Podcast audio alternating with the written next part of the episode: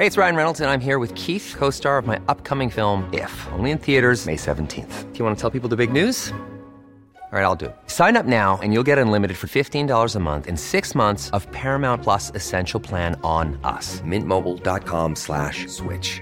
Upfront payment of $45 equivalent to $15 per month. Unlimited over 40 gigabytes per month. Face lower speeds. Videos at 480p. Active Mint customers by 531.24 get six months of Paramount Plus Essential Plan. Auto renews after six months. Offer ends May 31st, 2024. Separate Paramount Plus registration required. Terms and conditions apply if rated PG. Hello, and welcome to a brand new episode of Germany in Focus, the Locals Weekly News Podcast. This week, we're going to start off by hearing about a German festive tradition. We'll talk about why Frankfurt has been named one of the worst cities in the world for expats. We're going to discuss why people in Germany are sometimes having to pay fees at their door when receiving parcels. This is something that's been going on for a while, but a lot of people are becoming more aware of as we approach Christmas. We're going to talk about a kind of new German word called Freudenfreude. Just keep listening and we'll explain more. We'll also get into why Germany's plans to relax citizenship laws are coming under fire. We'll talk about what that means. Finally, we'll talk about Christmas markets because Germany did invent them and they're pretty great here. I'm Rachel Loxton. Today I'm here in Berlin with the local Germany's editor Rachel Stern and journalist Imogen Goodman. Hello, everyone. Hi. Hi there. How are you doing? Great. Yeah, Pretty great, good thanks. today. Thanks. Good. Okay, so we are recording this on November 30th. It's actually St Andrew's Day, by the way, that's a Scottish thing. But on to German traditions. And this coming Tuesday, December 6th, is St Nicholas Day or Nikolaus. So lots of children put their shoes out on the night of December 5th for this tradition. Is this like a pre Christmas, Rachel? That's a good question, Rach. So, St. Nicholas was actually a Greek bishop that lived around 300 AD, and December 6th was the day of his passing. And so, it's been a long standing tradition in Germany that on the eve of December 5th, children polish their shoes to show that they've been good over the year, and then they leave them out so that in the morning they'll be filled with sweets like chocolate, fruits, nuts, um, as well as some smaller gifts. And the holiday distinguishes itself from Christmas, and that traditionally that's been when Germans give their gifts so that um, on the 25th or the 24th they can concentrate more on the religious aspects of the holidays though nowadays it's kind of a prelude to all of the Christmas celebrations that are coming up. Mm-hmm. And, and so Nikolaus isn't the same as Santa Claus. No. So Santa Claus in German has the name of Weihnachtsmann, the Christmas man. Very literal. very, very literal, yeah. Um, and he is, in some cases, a sort of a lesser known, less celebrated figure than Mm-hmm. St. Nicholas. Oh, interesting. But the confusion is that they both look quite similar. They both wear a red jacket and have a big white beard. That's right, although St. Nick is a little bit less hefty in his stature. Actually, when I first moved to Germany, um, I actually woke up on the morning of the 6th to find uh, one of those packets of dried instant soup in my shoe. Um, I wasn't really aware of Nikolaus at the time, so I kind of wondered if this was some sort of passive aggressive gesture from my housemate. Turned out not to be. Um, so she told me later that she didn't know if I'd like chocolate. I'm a bit weird in that I don't eat much chocolate. So she thought she'd uh, get me something she'd see me eating, these instant soups, and put it in my shoe as a little Nikolaus gift, uh, which was actually very, very sweet of her. That is so lovely. It is so, very lovely. So Very you have you have experienced the Nikolaus tradition with instant soup instead of chocolate. I have, I have, I haven't made it into a sort of every year thing, but maybe I should. Maybe that should be my my new Nikolaus tradition. Definitely. And are there any other traditions for this time around Germany, Imogen? Uh, yeah, actually, there's the tradition of Krampusnacht, which features the evil Krampus, um, which comes from Krampen, meaning claws. He's basically a sort of devilish goat man. Um, he's got horns, he's got a long tongue, he's got claws. And uh, Krampusnacht is mainly a sort of southern German thing and Central European thing. So it's in uh, in Bavaria, in um, in Hungary, in Südtirol, and in Austria as well. Given that he's kind kind of the evil counterpart to Saint Nick. He actually focuses on the bad children. So if they've been naughty all year round, then Krampus, a legend has it, will come and steal them away in his big sack, which is quite, quite, quite a frightening thing. Exactly. Let's move on now onto why Frankfurt has been in the news this week. According to a survey by Internations, the financial capital of Germany, sometimes nicknamed Manhattan because of its skyline, is the second worst city for expats. It was ranked 49th out of 50 in their expat city ranking. What can you tell us about this story, Rachel? Yeah, Rach. So the only city in the ranking that did worse was Johannesburg, South Africa. And while none of the German cities featured in the survey did particularly well, um, Frankfurt did particularly bad. Um, it especially scored low in administration, in housing, in cost of living, um, in making friends about a third of those surveyed said that they um, are satisfied with their social life, and that compares to nearly 60% of expats globally. And people said that it was very difficult to find housing. When they did find housing, the costs were extremely high. Okay, um, how did the other German cities do? Do we have any details on them? Yeah, so of all the German cities surveyed, Berlin came in for the overall highest quality of life. The city came in 31st place out of the 50 cities, and it was followed by Dusseldorf in 33rd place, Munich in 38th place, Hamburg in 45th place. So it also did pretty poorly as well. And no German cities made it into the um, top 20. Okay. Do we know which cities did well in the ranking? Yeah. So the first city uh, was actually Valencia in Spain and Basel in Switzerland, which is pretty close to the German border, got seventh place. And some of the other cities in the top 10 include Lisbon and Dubai. So, as a whole, warm, sunny places tended to do the best. and earlier this year in the summer, there was a survey that said Frankfurt was one of the most livable cities in the world. It got to number seven in this ranking by the Economist Intelligence Unit. And at the time, we asked some readers if Frankfurt is a good place for foreigners to live. And there was a real positive response to that. People said it was very international. It was described by one person as a mega city on a smaller scale. So, should we take these surveys with a pinch of salt? What do you think, Imogen? Yeah, well, I think if you look at a lot of the metrics that the that InterNations were using to score this survey, they were things that no German city would do well on. So being able to pay with card, having digital services, digital administration. So those kinds of things are obviously really, really great for expats to have. I know my major bugbear is not being able to pay with card most places I go. But at the same time, I think when you're talking about where you'd like to live, a lot of the factors are a bit more intangible. You know, things like, you know, getting out to the countryside, maybe just a vibe or like an international feel of a city. Um, and I think those are things that Frankfurt can offer. And it might also explain why the ranking and what we heard from readers is just so, so different. Okay, thank you both for the updates. It's coming up to that time of year when many of us are receiving or sending parcels to our loved ones, hopefully filled with goodies like chocolate, perfumes, and socks, or instant soup in Imogen's case. But lots of people in Germany have been surprised this year to find that they have to pay a fee when receiving a package, often on their doorstep. Imogen, I know you've investigated this issue for the local. Why are people having to do this? This is something that is just a major headache for people, um, especially around this time of year. It seems to have a lot to do with a change to the EU's VAT rules that came in last year. So previously, all packages with a value of less than 22 euros were exempt from VAT when being imported into the EU.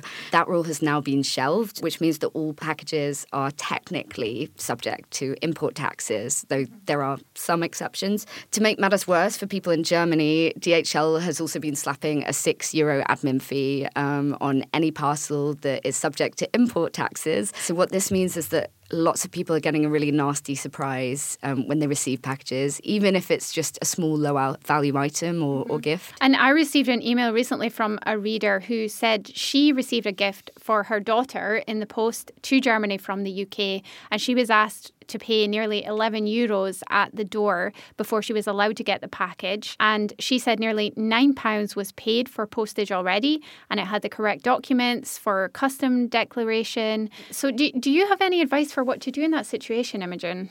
Yeah, well, it does actually sound like in her case, um, she could have been incorrectly charged. Unfortunately, stories like this are really, really common at the moment.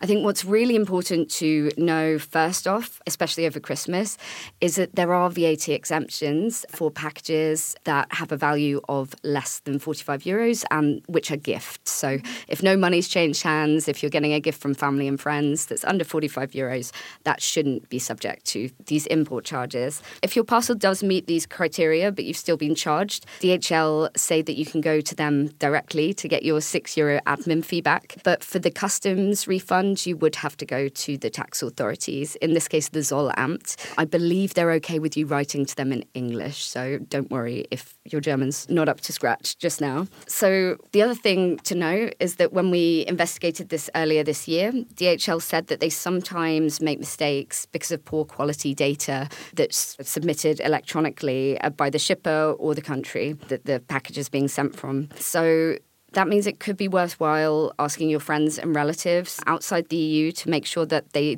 definitely tick the box marked gift on the customs form and that they put the value of the gift in euros as well, mm-hmm. just to make it as easy as possible for the authorities to recognise okay, this should not be subject to tax. Good advice. And this is a particularly sore point for British people because, of course, the UK is no longer in the EU and we're having to experience this a lot more than maybe previously. Oh, definitely, definitely. I mean, I, I just remember the shock of finding out how much it would cost to send a parcel to the UK after Brexit.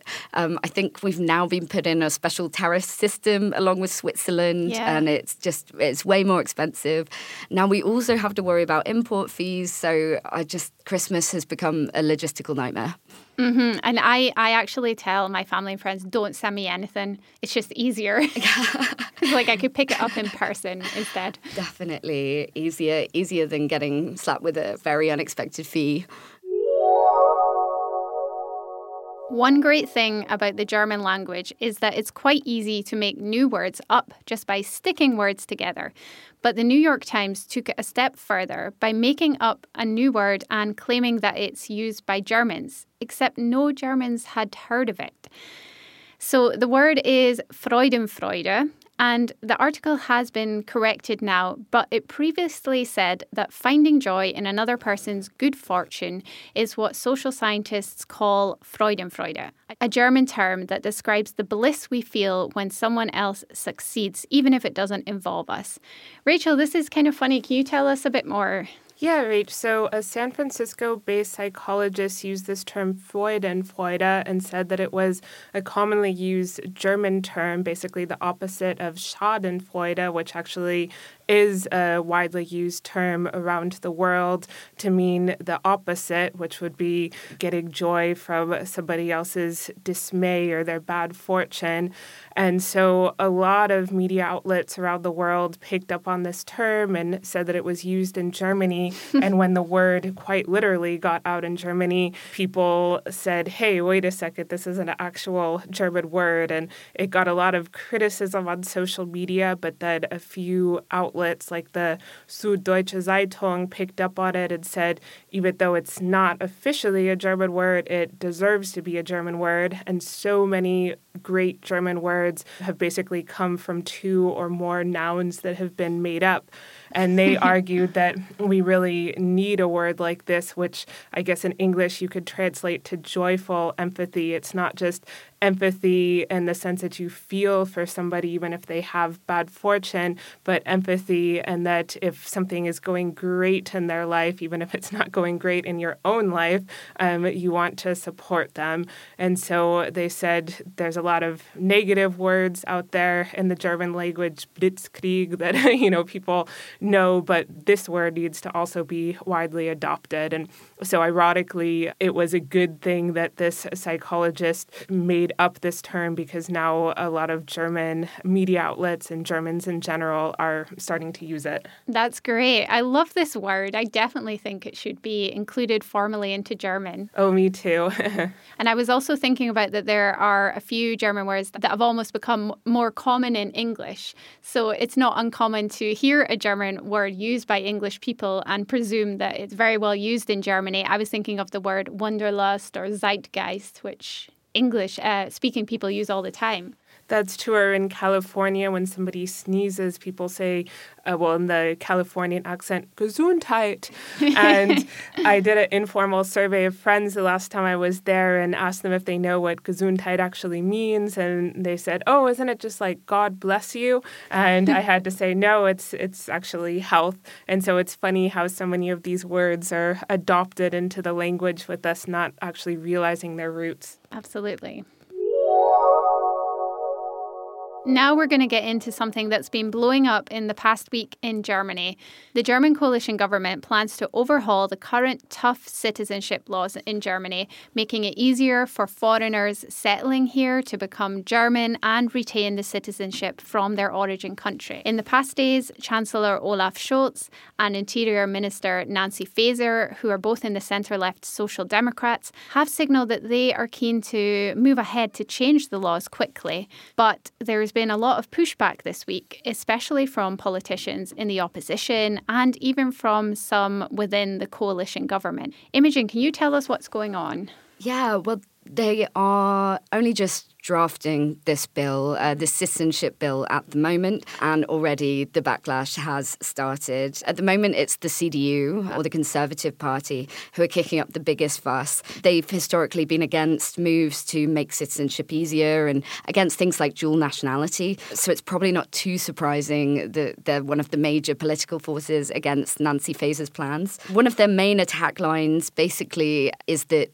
reducing barriers to citizenship will turn the German passport into junk. Basically, something that anyone can get, completely worthless now, not worth getting. There was actually a headline in Bild, uh, the tabloid recently, accusing Nancy Faeser of wanting to flog off German citizenship, which was apparently taken from a quote from the CDU's deputy parliamentary leader.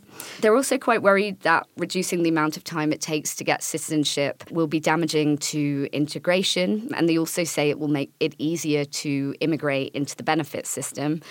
Both are slightly weird arguments because the citizenship process is intended to sort of facilitate integration, improve integration with things like language tests, citizenship test, all of that. Yeah. Um, and you can also get benefits while you're on perm- you have permanent residency. So not much is changing uh, in that respect. Slightly more unexpectedly, some politicians from the FDP who are in the governing coalition have also spoken out against the changes to citizenship. Their argument is a little bit different, though. Uh, they're basically saying it's the wrong time right now, that we should deal with a back catalogue of illegal immigration, of deportations, um, before we start relaxing the rules. That's slightly more understandable, but at the same time, we know this is a priority for the Social Democrats, so they're really, really keen to get this done as soon as they can. Yeah, and that's a little strange because the Free Democrats, who you said are part of the coalition with the, the Social Democrats and the Greens, they have been pushing for citizenship. They have to be relaxed. Uh, they, they, they absolutely have. They've been, you know, one of their main dividing lines between them and the Conservatives has been that they've been very pro-immigration, very keen to kind of get a, a new skilled workforce into the country. If I were being cynical, I might say that the fact that the FDP aren't doing too well right now uh, might be part of the reason that they're trying to set this kind of dividing line between them and their coalition partners. Mm-hmm. They might be trying to maybe poach a few votes from the Conservatives and saying, you know, we've got these kind of liberal economic policies, but actually we're kind of a little bit more skeptical on immigration. We want, you know, deportations to happen. We want to tackle illegal immigration. So it could be that this is a political move as much as anything. Mm-hmm. And and why is this drama happening now? Because these plans have been circulating for a while now. I mean, almost a year. Yeah, that's actually a really, really good question, and I would guess it's the fact that these plans are only just becoming a reality now. You know, they're being drafted, they're going to be put to a vote in the coming months, uh, presumably. When the coalition pact was agreed, uh, the changes to citizenship rules were basically a couple of lines in what was a more than 140 page document. And while that was a super big deal for us uh, and people like us, um, the mm-hmm. German media just sort of overlooked it completely. They were focused on other things, you know, bigger policies. Now that this is kind of coming to fruition, we're seeing that it's being picked up on by the opposition, by the German media. So that's why, you know, these plans are suddenly in the firing line. It's that time of the year. Your vacation is coming up. You can already hear the beach waves, feel the warm breeze, relax, and think about work. You really, really want it all to work out while you're away. Monday.com gives you and the team that peace of mind. When all work is on one platform and everyone's in sync, things just flow wherever you are. Tap the banner to go to Monday.com.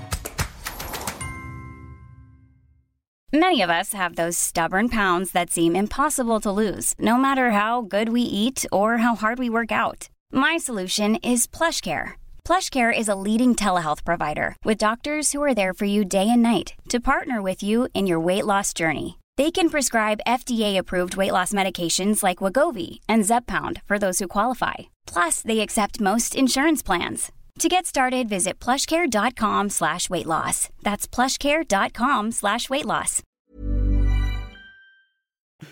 And what else has emerged this week about the proposals, some of the, the details that the these people who are against it have been jumping on? Yeah, so we know uh, we know already, or have known for some time, that dual nationality will be allowed. That the um, time it takes to get citizenship will be shortened quite drastically.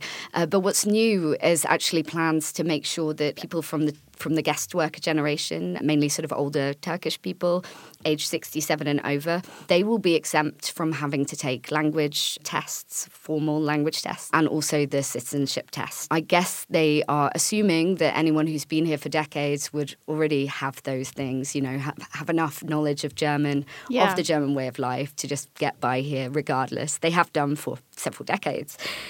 The other quite important thing that's come out is that the children of foreign parents uh, whose parents have been here for five years or more will automatically get German citizenship. This was a rule previously, but the parents had to be here for eight years, so that, that time has been reduced. This was actually something Bild picked up on in their article on the changes, um, and they pointed out that this means that many of the Syrian refugees who came, when they have children, their mm. children will be entitled to citizenship automatically.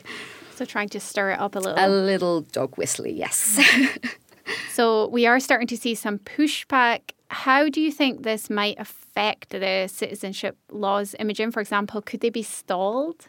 Yeah, that's the million euro question right now. There is a possibility that the CDU and CSU parties could try to block this if it does go to the upper house of parliament, the Bundesrat. Mm-hmm. If that happens, it wouldn't be the end of the bill, but it could delay it. It could also mean that the traffic light coalition have to find some kind of a compromise. Um, most likely, that that would be something like maybe increasing the amount of time someone has to wait to get citizenship. So rather than reducing it from eight years to five, maybe eight years to six or seven. Uh, that's the kind of thing we could potentially see. Let's hear now from Julie Schäfer, who is a citizenship lawyer based in Dusseldorf. I asked her if she thinks the current proposals that we're seeing will make it through and come into law. I hope so with my all my feelings, but I already see the problem. As I mentioned, the FDP is already starting to raise their voice against it. Some of them, not all, of course. Um, they had it in their election program for 2021. They even stated not five years, but they wanted to make it regularly after four years. They wanted to allow dual citizenship. And now some of their politicians are already, nah, we don't see it, we don't like it. It has to be first integration and after that the reward of a citizenship. So I feel like this is a little bit of betrayal for their voters. Um, and mm. the other problem I see that especially the Christian democratic parties have the majority in the Bundesrat. So when it comes to that, I think it will be a little bit like the Bürgergeld debate we had prior to that. Um, the, the Christian parties were always against it. They already stopped it in 1999. They even had a signature campaign organized against it. So I think this could be the issue again. Even though when they have the majority in the Bundestag, it could be blocked by the Bundesrat. And then we will have to see how that works out. Yes, and and how do you think the the proposed overhaul of citizenship laws in Germany would actually change the lives of people? And do you think that it would also shift the culture around how Germany views foreign people? I would say it would be a great benefit, especially many people are seeking dual or even multiple citizenship because they still want to be a part of their original country where they were born, where they sometimes grew up, or even just if their parents or family lives there, they want to enter. They do not want to lose their identity. And we had the experience as a law firm, especially, that many of our clients told us, we would like to go forward. We would like to be a part of Germany, but I still want to be a part of my other identity. And as I already mentioned, as a dual citizen, I understand it because you have the roots in both countries. You live here, you pay taxes, you're integrated, but still you want to be able to have your connection to home. And most people do that by identifying with their citizenships.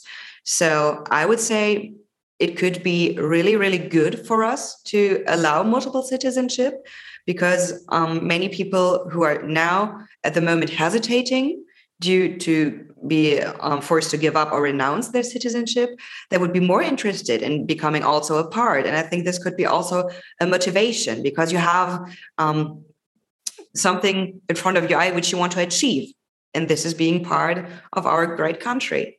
And in your experience of working with people, what kind of problems have you seen in Germany's current citizenship laws? Maybe you have some examples or things that have come up a few times with your clients. So the main problem is the multiple citizenship. We also had requests from former German citizens who naturalized in another country, may it be Canada or the US or Australia, who did not know that when they became citizens of that country that they would lose their citizenship. So now when they're retiring, they say, "Oh, I lost my German citizenship. I want to be a German citizen again." And those requirements Germany asks are really crucial. Um, especially, they need to give up their citizenship, which they obtained. So, of course, there are some few people who are allowed to keep it if they match the criteria. But basically, it's either or. You cannot be both. So, um, this is what we have, and people they live in a country for a long time they want to be a part of it they want to have the right to vote etc so um, it's hard that Germany says, no, you need to decide either you want to be a foreigner or a German. So um, this is one big hurdle we had with our clients. Also, people living here for many, many years. I can tell my own family. My mother is French. She never wanted to become German because she always felt French. And at that time, she needed to give up her French citizenship. And she was like, no, I'm not doing it. She could do it now, but she told me, yeah, it's so much bureaucracy and I don't want to do it. Especially she lives here for over 30 years and she would still need to pass a citizenship test. She would nil, still need to prove her German knowledge, even though she has a good business here. Um, and she said, No, I don't want that. I feel like I'm not being a part of it. And if I don't fall under any exceptions, I wouldn't want to do it. And and do you foresee any problems in future under the citizenship law reform? For example, do you think there's anything that maybe that we'd have to look at that might not work as it is in the system? Now, many of our clients are many people I met. What does Germany consider as integrational measure? Is it enough if I work um, at the Tafel? Is it enough when I do this? What would I need to do? And it's such an unknown word for people. And the worst part of it, even though you start perhaps the process in six after the six years and you meet all the criteria you need to meet, it still takes time. The authorities are working really, really slow in Germany at the moment. So perhaps you start the process after six years, and after eight years, you will receive your decision. But after eight years, it's a claim. So, um, and this will be the same. You will have the opportunity after three years to have a discretionary naturalization, and after five years, the claim. So, if they're not start working on how many persons are working in the authorities and to motivate and to train people for that, those people who will apply after three years could also be waiting five years, especially in the big cities. Absolutely. Um, Julie, thank you so much uh, for talking to me today. Thank you, Rachel. Please feel free to check out our previous episodes where we discuss more about the changes to citizenship laws in detail, and we'll include links to stories in the show notes. Our Germany in Focus podcast is free to listen to, but it's only made possible by people becoming members of the local Germany. If you're not yet a member, you can support us by heading to thelocal.de and subscribing with the reduced rate for podcast listeners. That's at thelocal.de forward slash podcast offer. Listen, guys, it's dark, it's depressing, the world is awful. So, guess what? Christmas markets and Glühwein are going to get us through this time. And what better place to visit them than where they were actually invented in Germany? I've already been to two in Berlin. The sustainable market on Sophienstrasse was gorgeous and I would recommend it. What other markets should we be checking out?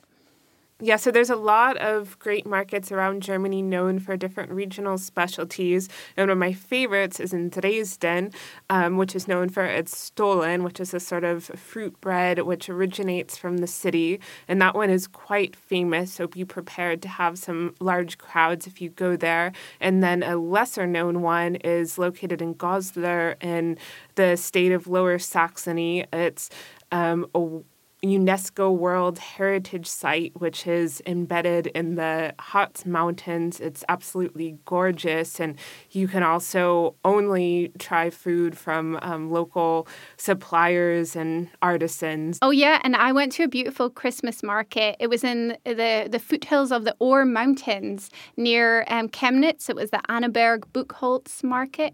I would really recommend that beautiful surroundings like snowy mountains and gorgeous lights and things. And what about some quirky Christmas markets if people are looking for something a little different? Well, I'm actually a huge fan of Charles Dickens, so I'm definitely keen to go to the 19th century themed Christmas market in Verbund in cool. uh, Saxony Anhalt. Yeah, it sounds amazing. People dress up in uh, sort of period costumes. There's theatre, there's arts and crafts from that period, so it's really apparently like stepping back in time. Another Another one uh, that's definitely on my to do list is the Christmas market by boat, uh, which is out in the Spreewald, indeed. You apparently dock at the market itself to kind of peruse the stalls, maybe have a grog or two, and then you get taken on a wintry boat ride through the forest and you go to an open air museum. It just sounds lovely. My only worry is that I might get a bit of sea or spree sickness after stocking up on Christmas treats. So I think you probably have to be a bit strategic about when you have your Glühwein and when you have your boat ride. I think that that's yes. kind of something to think about. And Rachel, you were earlier talking about the Christkindlmarkt in Nuremberg. Um, what are some of the treats that you can get there? That's a good question. I really like the Lebkuchen, which is basically a type of German gingerbread which originates from the city. And then there's a drink called uh, Feuerzangenbowle, and it's basically a Glühwein with an extra shot of rum, and then it's lit on fire. And the market is known for having the largest of these drinks in the world. So if you want a great big flammable alcoholic drink to keep you warm leading up to the holidays, then Nuremberg is the place to be. Good choice.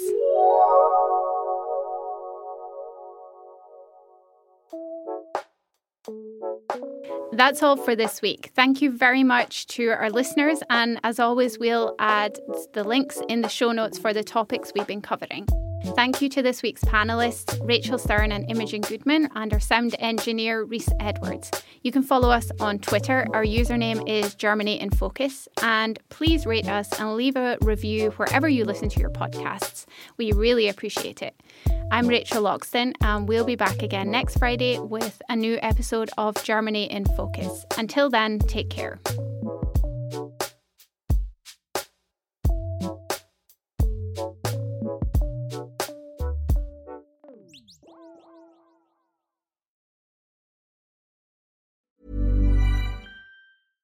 Even when we're on a budget, we still deserve nice things.